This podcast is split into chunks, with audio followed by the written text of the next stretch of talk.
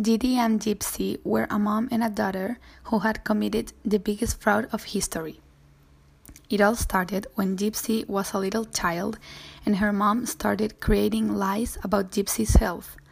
Starting by when Dee Dee told Gypsy that she was born on 1995 when she really was born in 1991.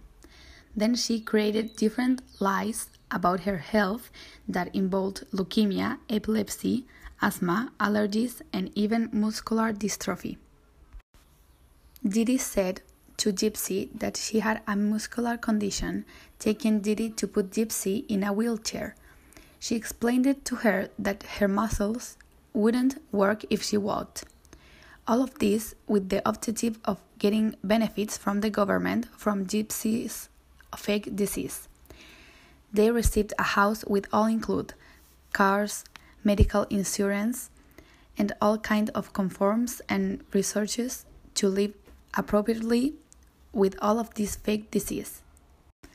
Once in a while, Gypsy, totally private of her freedom, decided to get a computer, started to chat with a guy online for almost two years, and then he had become Gypsy's boyfriend.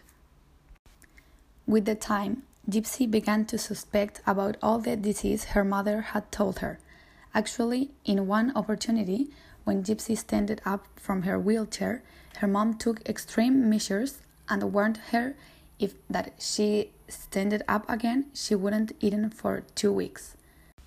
The first lie that Gypsy discovered was her age. Looking to an old ID, she found out that she wasn't really 15, she was 19. Then she started realizing that all the diseases were fake. Losing control, she called her boyfriend and asked him if he could help uh, killing Dee Dee. He, he had no problem with it, and he with Gypsy committed one of the worst crimes murder. Finally, he got arrested and he was sentenced for life, while Gypsy got a 10 year sentence in 2015 finalizing this case.